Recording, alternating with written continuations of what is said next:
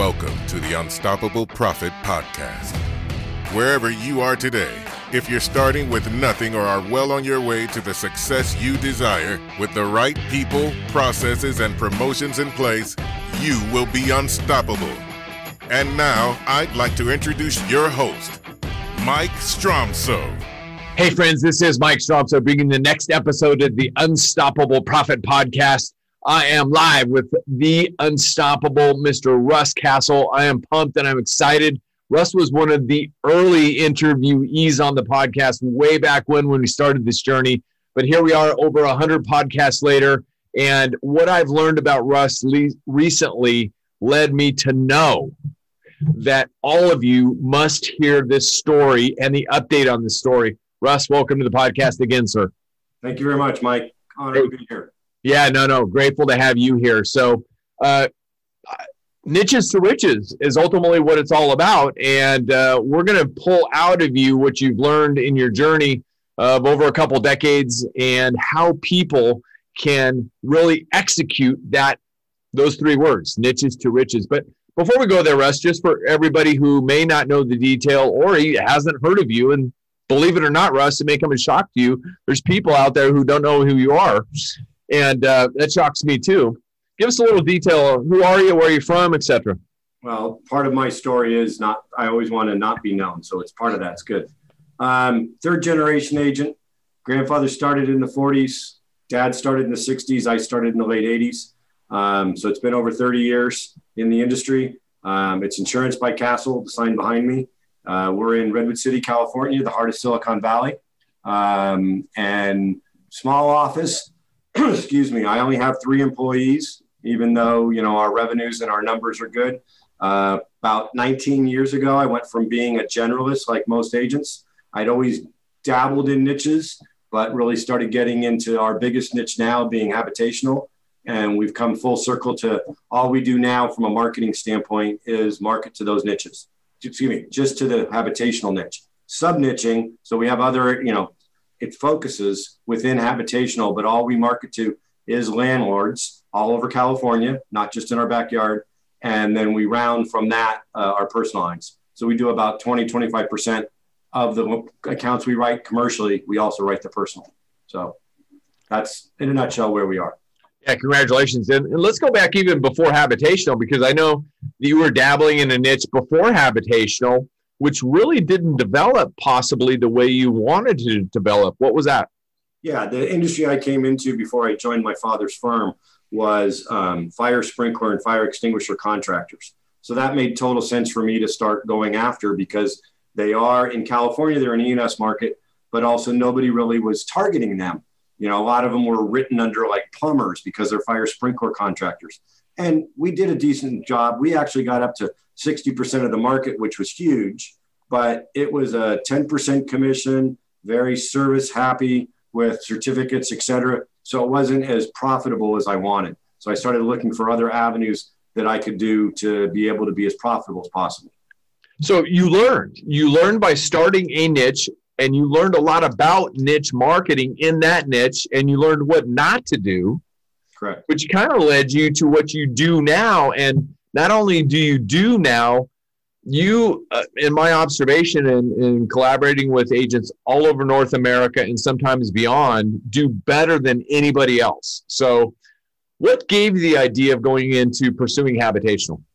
Um, I basically looked at we we affectionately referred to it as our acre of diamonds. You know, I had a number of clients that were landlords. One in particular, he was a, uh, the CFO for our largest client at the time, which was a large law firm we still have on the books but he started buying apartment buildings. And we were his one-stop shop for everything and started looking at that and saying hey maybe we can do more of it. I have a passion for it. Now i am a landlord as well. Um, so it was something i had an affinity for. And there was a, a, market that was easy to get to and found the right carriers to write with. So it, the rest is history as they say.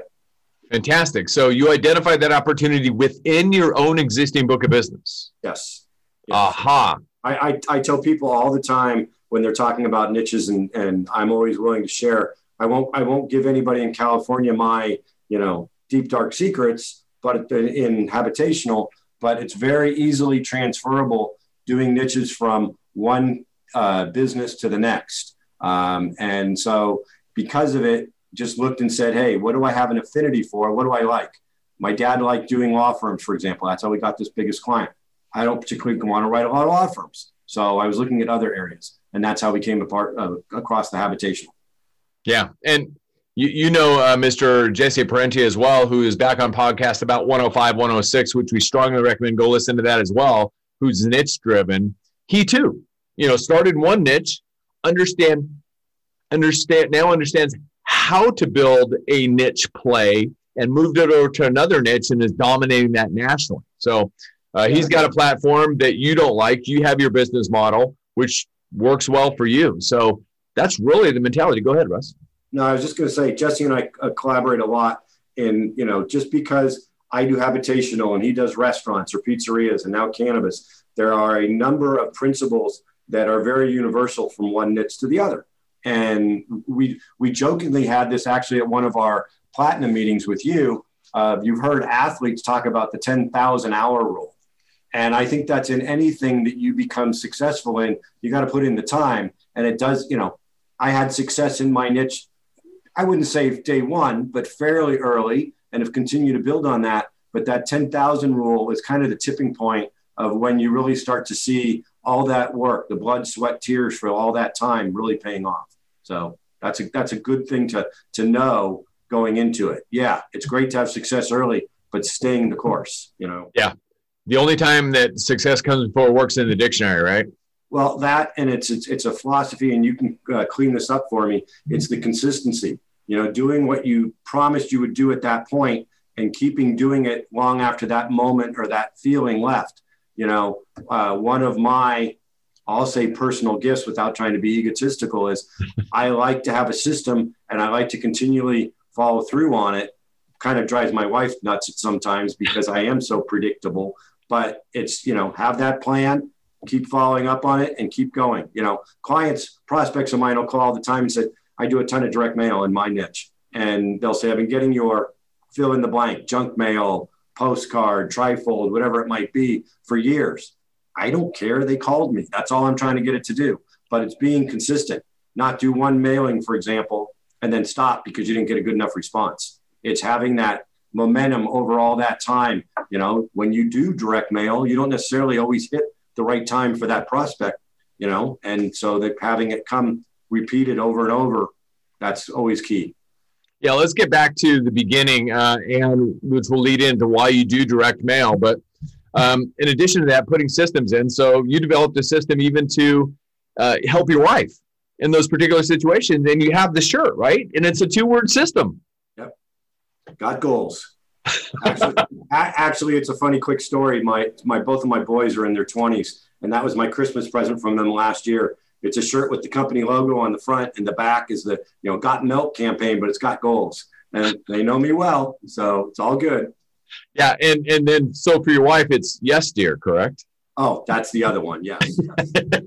I saw your shirt on that. So anyway, all right. So let's go back. Let's go back to the beginning. You identified habitational as the niche that you were going to pursue, and you had an idea right? And you took action because you're action oriented. Remember, a decision and action, a decision and action. You took action after that decision.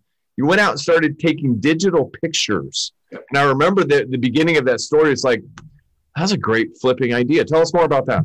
Well, uh, most ideas, at least most of my ideas, have been, uh, I'll use the term borrowed, stolen, you know, what have you my father actually came up with the idea once I started talking about the best way to market to these landlords of how do you get how do you wow them? How do you get their attention? And digital cameras were out a lot different now. This was 19 years ago. And so what I did was I took Thomas guides in my city. I had a list. Uh, I bought a list. That's a whole different topic. But and I went out and was looking just at apartments in my hometown of Redwood City or the county, actually San Mateo. And I spent every Friday driving and shooting, driving and shooting. And then at the end of the day, I go home and rename that file the address. So I knew which building it was. Uh-huh. The premise was that we sent out, it was very labor intensive back then. We've, we've tweaked it because now we do statewide. We can't do that. It's too labor intensive. But we would send a, a flyer, an eight and a half by 11. Mike Stromsoe owns a 10 unit building on 123 Main Street in Rapid City. That picture of that building would be there, and then we would do a whole workup on what we thought the estimate of the proposal was, so that it got your your attention because it's your building, and here's what we would be covering in price, and it got the phone to ring off the hook. Within three months, I went from my county to statewide, just because of that one little thing that we later tweaked, and we don't do those pictures anymore. So just you know, it's it's it's test, test, test is probably the, the root of it all. Absolutely. And, and I wasn't aware that that was Jack Castle's idea. I may or may not give him the credit when I see him next. But anyway, that's another story. So, that one idea with massive action has launched this incredible dominating niche. And to back to something you said a couple of minutes ago, I would also suggest that you, you know you don't want to give your secrets out to anybody in the state as an example, but here's the other thing, Russ, and, and take this. I, I, know you're you're a very humble guy. You're not full of ego and all that kind of stuff. Kudos to you. But nobody knows what you know about the habitational industry with relation to insurance, and we'll get to that in a few minutes. So, you know, they can't play with you because of all you become in that realm. Great job, man. So, what what was your thought process in just going statewide? Um, my license is statewide. So uh-huh. I, I, think a, a couple of things. I'll just pivot here and say I learned years ago, and I'll date myself going back to the Yellow Page ads. When the when somebody starts a business back in Yellow Pages, or let's see even now, and you want to do an ad, whatever it is, most of those salespeople will come in and say, "Well, here's what your your peers are doing in that industry. Just copy that." Well, my thought process that I learned a long time ago is I go 180 degrees opposite. If everybody's going to the right, I go to the left. Nice. So where most agents, and it's not right, it's not that I'm right and they're wrong. It's just two philosophies. Most agencies will be a generalist and write everything. You, Mike, you have your niches, but you will write everything. Our agency, when I started taking over more and more from my dad into today, if you were to call our agency today and you own X business, pick an industry, we're not going to quote it. We're going to tell you somebody, either an independent, a direct writer, or somewhere we think we might be able to refer you to, but we're not going to take that time to do all that extra work because we've got our systems down on landlords, and that's what we want to talk about. That's who we want to do. We've got it scripted. We've got it, you know, we're very efficient. So that's kind of where we went. And that's been an evolution over the 19 years. Well, and, and another thing that happened uh, as you started to grow the niche and explode the niche, if you will, two things happen actually. One, the carriers started to take notice that, oh my gosh, how are you writing all of this business so fast? Let's get back to that in just a minute. But what allowed you to to write that business so fast and so efficiently, you built your own, you know, rating sheet, right? I remember that. Yep. Yeah. Back then it was before. I mean, now it's all done on the website. But right. It was, uh, you know, eight, ten different multiple factors, and it's just a mathematical formula. So while I was talking to the client on the phone or the prospect on the phone, I could get those answers and give them in real time. I mean, now it's become more and more people want their responses back, if not instantly, within a couple of days. This goes back 19 years when you usually would talk to a prospect and come back maybe a month later. So to do that, it was cutting edge. And a, good good tip I was told years ago that I t- totally believe in is when the prospect is talking to you, that's when it's of interest to them. So the sooner you can close the deal or at least get them to, for buy-in, the better, rather than saying, "Oh, thank you for spending, you know, however long it is on the phone or face to face or whatever. Now let me go do my work and I'll come back later." If you can get them interested and get them hooked early, you just close that much more. So you identified the niche, you decided to go statewide, you became cutting edge because you developed your own rating system to close the majority of them on the phone if they were a good fit. The carriers took hold of this and said, Oh my gosh, what are you doing? What kind of leverage did that give you in dealing with your top carrier as an example? Oh, huge. Um, our, our little agency. So I said earlier, there's only three employees. My habitational niche is one person that does the service. I do the sales, and we're 10% of the, the, the largest carrier statewide. So I say that not again, not to be um, gloating, but it's just efficiencies. Yeah. You know? So.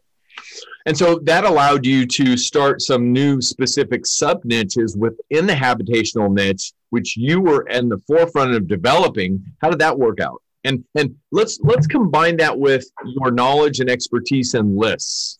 Yeah. And uh, you told me recently that you just purchased another brand new list, and you spend and excuse me invest. By the way, it's a mindset. You invest a lot of money in lists. Tell us all about that. Well, the first thing is um, in doing the lists. To me, any niche. Jesse will talk about other people that are niche players. Probably 80% or more of the success is in the list and having the right information. Um, example, everybody knows that's listening on the call, pretty much the guidelines of habitational is the property information. Well, the list I buy isn't just a generic list of an owner. I buy it from a real estate vendor list, list vendor. And years ago, my sub niche was multi- owners that own multiple locations. And that developed from me knowing the manual, uh, probably knowing it better than most of the underwriters, just because that's all I do. The underwriters do all commercial, not just commercial uh, residential. And so I came up with my own sub niche, trademarked it, et cetera, so that it's out there. The people call and say it's, it's public information, uh, and enough people know it now. It's a five door more list. If you own five locations or more, I've got a unique program. Um, but by getting that list, that very first list I bought had 2,500 uh, prospects in it.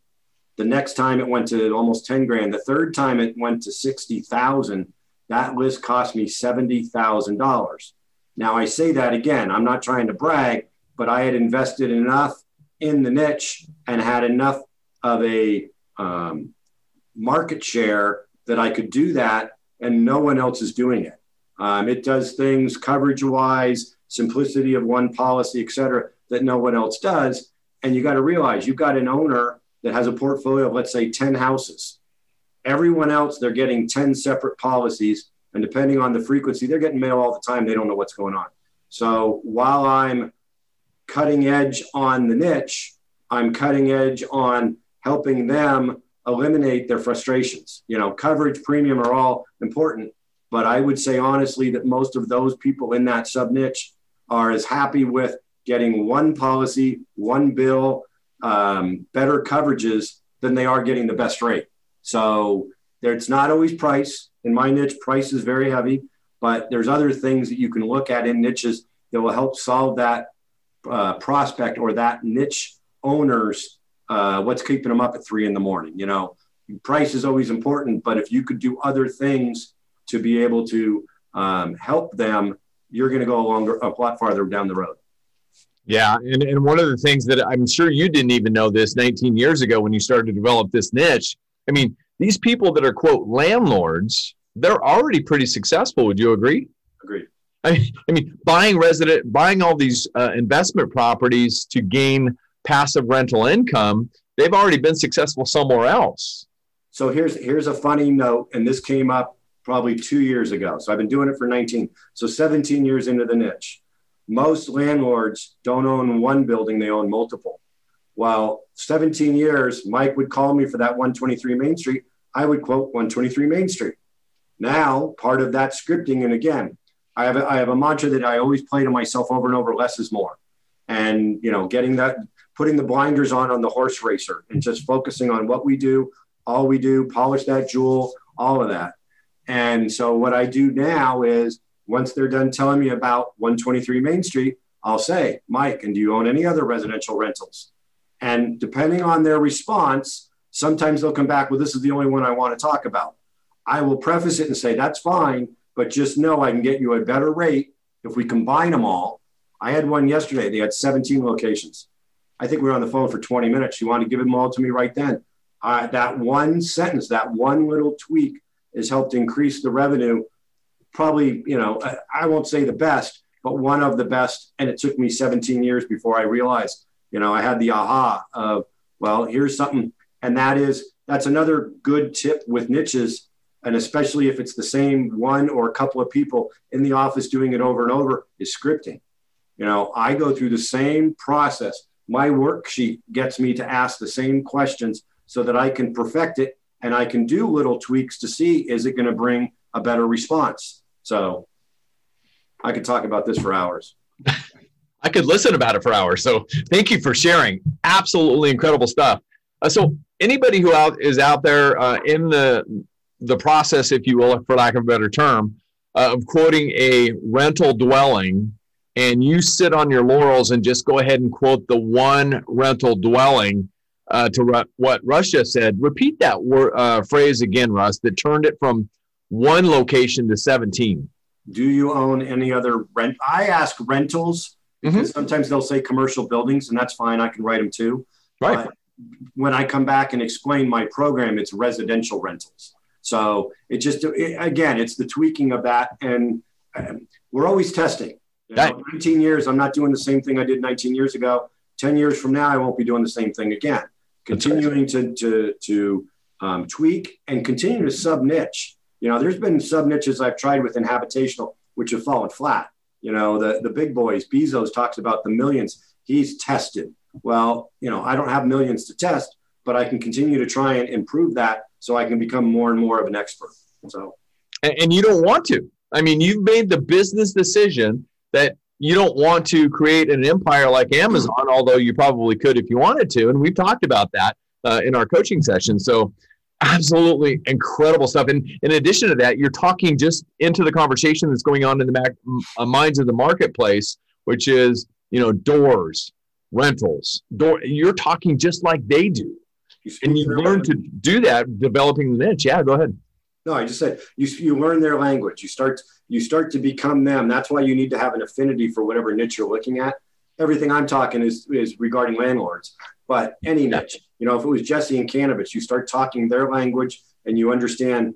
You know, being one of them is helpful. Me being a landlord is helpful. Right. Uh, so I know the frustrations, um, Right. and you go from there. So yeah, Fantastic. So let, let me jump back to one other thing real quick. So you identified the niche, you did some marketing to it, began to dominate it, built it up, wrote a, a rating program to continue to dominate with speed, got the carrier at your feet saying, What more can we do for you? Named the program. The carrier calls the program internally what you named it, and it's evolved. to- Let let me interrupt. They tried to. I went to one of the dog and pony shows and they were calling it the Five Doors or More program. And I very politely talked to the VP and said, That's my trademark name, not for you. That's for me. You know, so there are some things that I'll draw the line. It's my information, it's my knowledge. Right. So, but you got to be protective of that. I, I, I can't. I must ask. Did they make you an offer? Oh no, they stopped doing it though. The next show, I was told by one of the other reps, they were all kind of scolded not to say that term anymore, which was fine with me. So Yeah. I don't want my competition using my, you know, trademark niche. So you you understand how to reach these very six already very successful people who want to invest in rental and passive income, et cetera, et cetera, and you reach them in a primary way marketing wise, which is direct mail, right? Why do you just keep direct mailing them? And if you want, spill the beans on how much you invest in direct mail, right? Well, in any niche, and I'll, and I'll go back to doing any niche, not just habitational, you got to test. Um, Mike and his coaching programs, which is huge, I've been in them almost since the start. And Mike and I have known each other for 20 years. I still learn stuff. So not this isn't this what isn't meant to be a promo for Mike. He didn't ask me to say that, but by by getting together with like-minded people, the juices flow and these ideas come out. Um, well, I'm sorry. Go back to your question again, Mike. I just lost my train of thought. No, no worries. Thank you, by the way. So at the end of the day, the list. Yeah. And marketing to that list via direct Oh. mail. Right. right You right. you you do more direct mail than anybody that I've ever met for an agency your size, and it works. So talk about the investment in that, why you do direct mail versus something else, Yep. and ROI and that type of thing. Yeah. So so I do direct mail because again I've tested it. I, I have referrals. I have other- other avenues that I get leads from, but the most lucrative one is direct mail because that works for me. And it's taken a lot of time of doing a simple split test. You're you're constant and and it's called an A/B test and one little tweak. You know, is it dropping it on a certain day of the week? Is it adding a different color paper? You know, there's all these probably 30, 40 variables there could be. But over time, that little tweak, it did it help or not? And so to me, direct mail has worked. The math numbers always have to pay for itself. My my rule of thumb is I, for every dollar I make in commission, how much am I, excuse me, for every dollar I spend or invest in marketing, how much am I making in first year commission? As long as I break even one to one, and there's actually some years I've gone even a little under a dollar to a dollar, but as long as I can cash flow that, I'm keeping the client eight to 10 years. So I'm more than happy doing that. So the numbers for me, for example, my two niches, one of the groups is, is a 240,000 prospects on the list. The other one is 60,000 or excuse me, the other one is 90,000. But that's how many prospects are on the list. Part of the list uh, purchasing is scrubbing out those that don't make sense. A perfect example for me. If an apartment building is owned by Stanford University, why am I even calling, mailing, whatever? So they come out. Owned by JP Morgan Chase, etc. So of all of these lists, the bigger one, I only market to about half of it, so just over 100,000. The $90,000 or 90,000 unit one is down to about 60,000. Uh, Mike talks about buying lists. Every two to three years, I buy a new list and I compare it to the old one. But the easy answer there is for two reasons. Lists are getting better and better. And in California now, we pretty much maxed out all 58 counties on that public information that I need in my particular niche. But it doesn't work in every state. I've helped people in Pennsylvania, Michigan, Texas, et cetera, what we have in California isn't mirrored in all 50 states. So that's one thing. The second is property owners, they buy and sell. Well, my list from two years ago, there's probably less than 10% that's changed, but it's enough of that for me to be able to reinvest and update that list. And as I've done that over these 19 years, I now get emails where available. I now get phone numbers where available. So there's other avenues I can start testing. I a year ago, I started emailing. I don't get all the emails, I get a number, um, but you also have to know what your hit, hit ratio is. I'll just throw out a couple of things. If you're doing direct mail, if you get a half a percent that, that respond to you, you're doing good. I'm at about uh, 0.3. But again, as long as it's a dollar to dollar, I don't care. You know, I in, in the early days, I was getting as much as three to one ROI. So it was phenomenal. But as long as I'm making a dollar for a dollar. So that's the first thing in direct mail. In the emails, it's as much as 20% don't work. But as long as, again, that cost is there, it's a numbers game. And that's really what we've become is a numbers game. So, well, you know, if I may give you a coaching tip, please. So you said 20% of the emails don't work. Do you know why? Yeah. Uh, most people have three to five different emails. Well, not only, yeah, not only that, but they change them too. Exactly. So anyway, there's more opportunity for his knocking. I mean, we could go we could go on off into Lost Souls, which we developed within our masterminding and coaching, which really created a whole nother opportunity for you. But we don't uh, we're not going to go there today. Gold, absolute gold. And the thing that makes me shake my head in a good way for Russ is, uh, you know, po- pre-adversity, if you will. Uh, Russ would market, market, market, right, right, right, grow, grow, grow like mad with no debt, by the way. Uh, because think about it, if you buy an agency, you've got debt for five years. Yeah, he might be a little bit behind first year, but he has no debt. Organic new business that's niche driven. My friends, gold in those hills. So, with that being said, I'd be talking to Russ. I said, Well, I'm going to go on vacation. We're traveling for the whole month, blah, blah, blah. So, I got to stop marketing like three weeks before so I can go on vacation. Well, what a problem to have. I've got to stop marketing so I can go on vacation so props to you. So let's talk about your business model as we begin to move into your accolades. So you have a business model that you decided you wanted to be your business model, and you've got just three employee team members, what shall we say? But revenue per employee, where are you compared to the to most of the people? National average. Uh, I actually, uh, I've got it here. So I was very fortunate to be featured on Rough Notes about a year ago and the main reason for that out of the, I don't know if it's 30, 40, 50,000 agents nationwide that they look at was because my revenue per employee is triple the national average. Now, again, I don't say that to boast. It's because of the efficiency of what we built in this niche. Um, and the ironic thing is, the niche is really two of us me doing sales when I'm in town. If I'm not, my CSR will. But I try not to overwhelm her because she's she's the one that services the entire niche. You know, we have I think it's over 3,000 clients and one person services it because it's we don't get calls from owners hardly ever. The most she does, she probably spends two hours a day doing evidences for banks. And she knows the banks that are, you know, anyhow, I could go on, but it's it's just getting it to that point. I was told years ago by a mutual friend of uh, Mike's and mine, Sean, do you want to be a CEO and have a, a sales team? Or do you want to be, his terms were sole proprietor. I don't look at it that because I do have a team. But I, my personal gift and what I enjoy doing is informing and educating prospects and selling the deal. Once I sell it, I don't need to talk to them anymore. That's what my CSR does, and, and she does a great job at it. So, but that's my choice to do as my business, and I get to be able to. If I want to, to Mike's point, if I want to stop marketing, so I can take three weeks and go with my wife somewhere, hmm. that's my choice. You know, it's not no one else is telling us what to do. We're our own entrepreneurs, and we can do it that way. Um, Mike has coached me that maybe I should get a producer. I've had a producer in the past, but I choose not to because I enjoy only having three people to deal with. I don't want 10, 20 employees to deal with. So it's up to each of us and how we want to do things. Entrepreneurship 101. Just to be clear, roughly 3,000 clients, one person servicing all of those clients because the clients are successful. They pay their policy premium in full for the year and don't bother them because that's who they are. when I started figuring this out years ago, I'm going, oh my gosh, you know, um, I, I, help people develop this stuff, but I should be doing it more myself. Uh, opportunity keeps on knocking. So, and let me add one thing: this wasn't done by design. Right. Yes, I looked at my acre diamonds, and I love doing landlords, and I and I started there.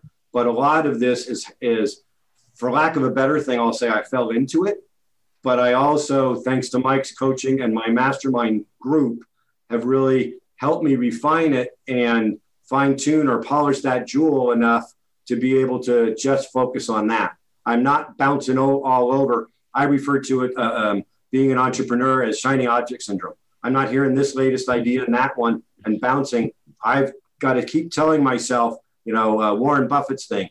He says no 199 times. and says well, yes once, maybe. So it's that kind of a process of finding out what's right and then going from there and working on that. So. Yeah. Yeah, uh, our team bought me this little guy who resides on my desk, and uh, this guy's name is SOS, Shiny Object Syndrome, the squirrel, right? So uh, we'll be in a session, and somebody will hold this up, aka uh, you're off track, back on point. So anyway, so we all have the disease, is what we do with it. The dedicated, maniacal focus that is the key. So kudos to you for having that. So you've uh, had accolades. You were on the cover of Rough Notes, industry renowned nationally niche player who has built this little empire. And I, we could go on and on. So you also decided because of your niche focus to up your leverage and your credibility positioning in the niche. You wrote a book. Well, thanks to you. There's another story if anybody wants to, to uh, talk about it later. I won't go into it all now, but it's funny because when I when Mike kind of dared me or or convinced me of the the separation from your competition. You know, my biggest competition in in California is farmers. Not any one farmer's agent, but farmers insures more landlords than anybody else. They none of them have ever written a book. When I wrote the book and it went on Amazon, there's no other insurance broker nationally that's written a book on being a landlord.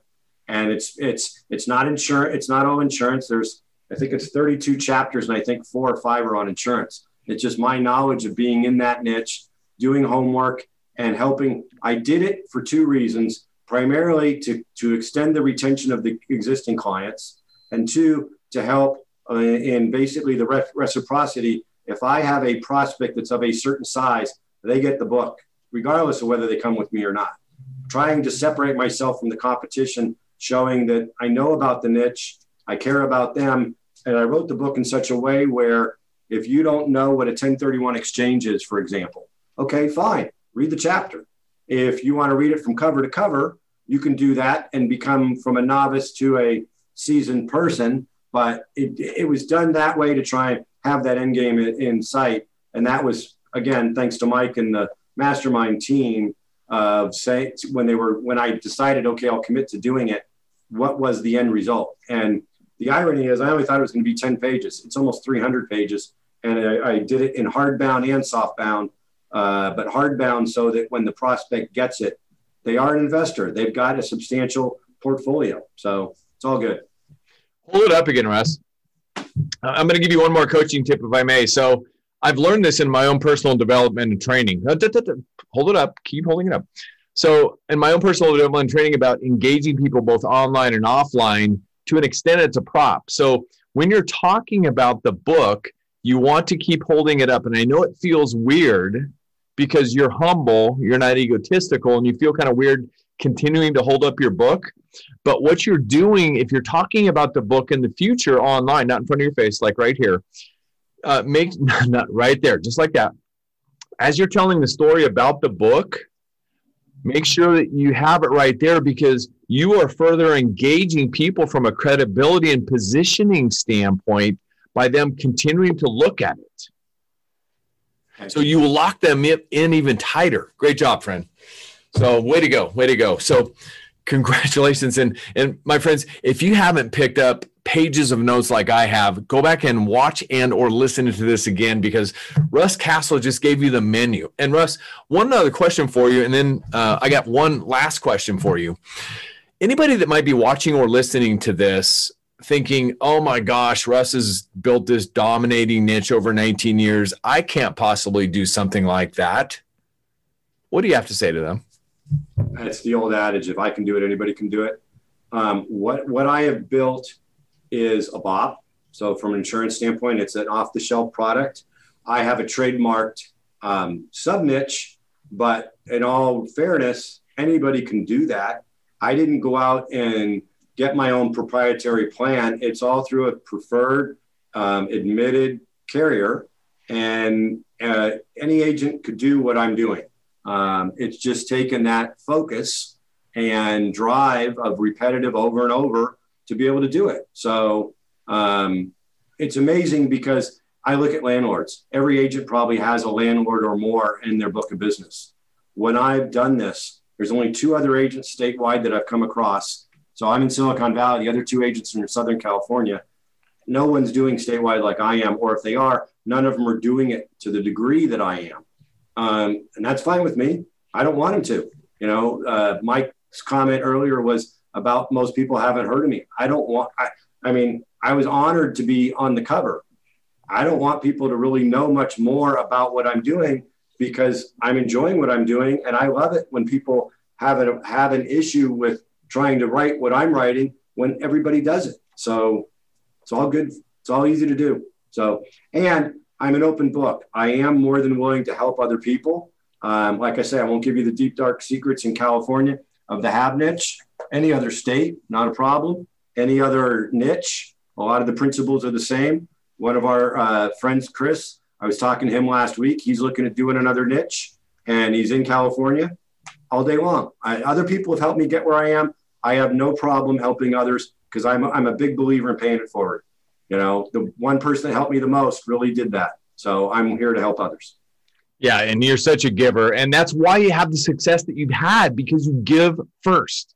I mean, just amazing. And you are uh, one of the teachers of our million dollar sales producer boot camps that we put on for people who want to learn to grow niches. Uh, we had what we said was the last one, but we get a ton of people that keep coming after us we want you to do that again. We don't know. Uh, if I can pull Russ off a of vacation as we move back to the next normal, uh, we may be able to do that. We'll see what happens. You but, might have to talk to my wife. We'll, well no, I got a better idea.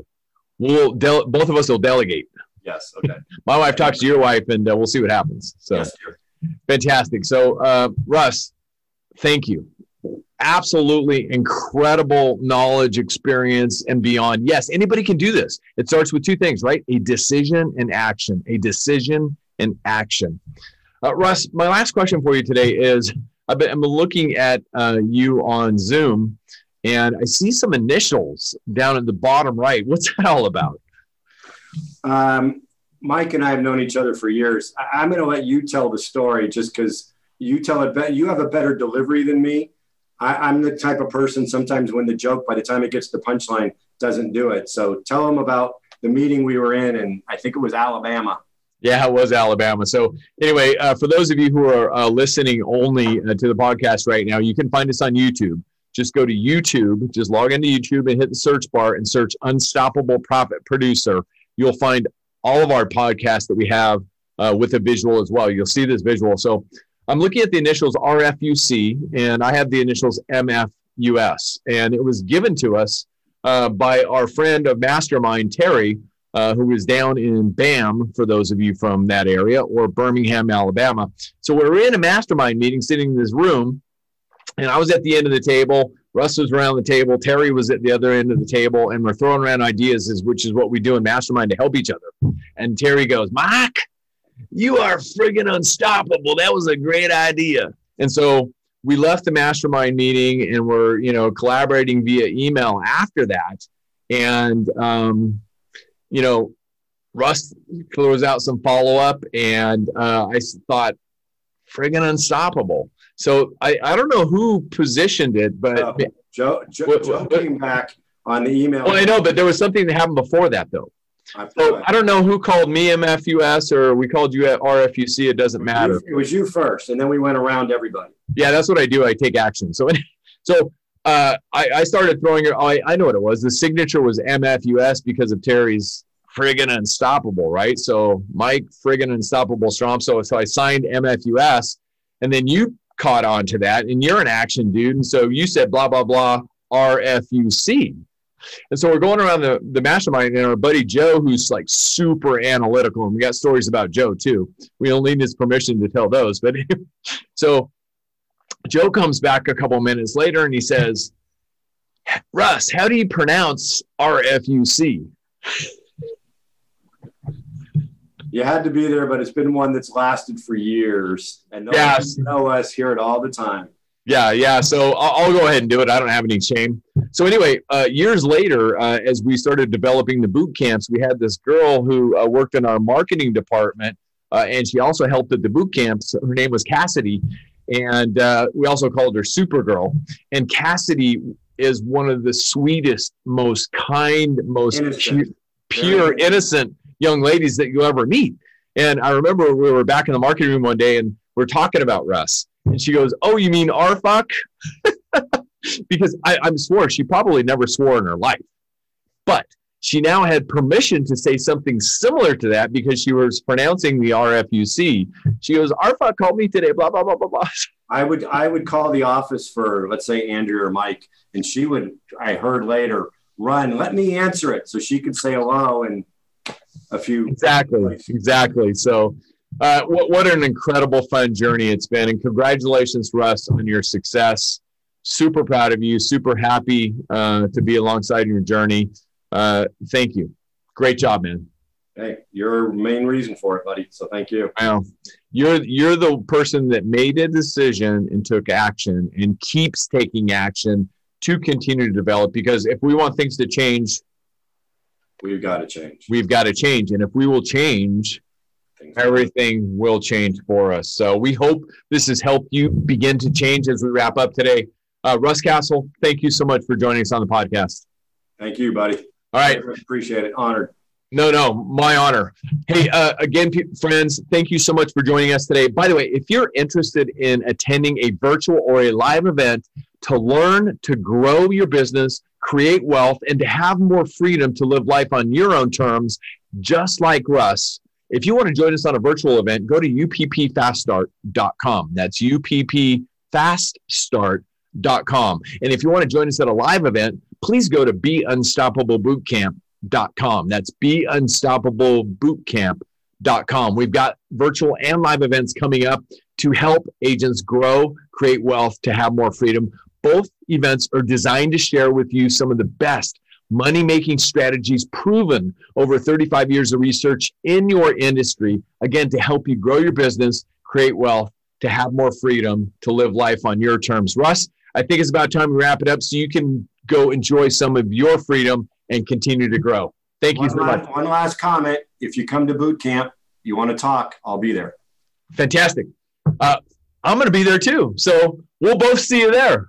Sounds great. All right, everybody. Decisions and actions. Those are the two keys that will make you unstoppable. We'll see you on the next episode, everybody. Thank you for listening. If you would like to listen to more episodes or share this podcast with someone you care about, please visit www.unstoppableprofitpodcast.com. Now go out and make a difference. Be unstoppable and leave no regrets.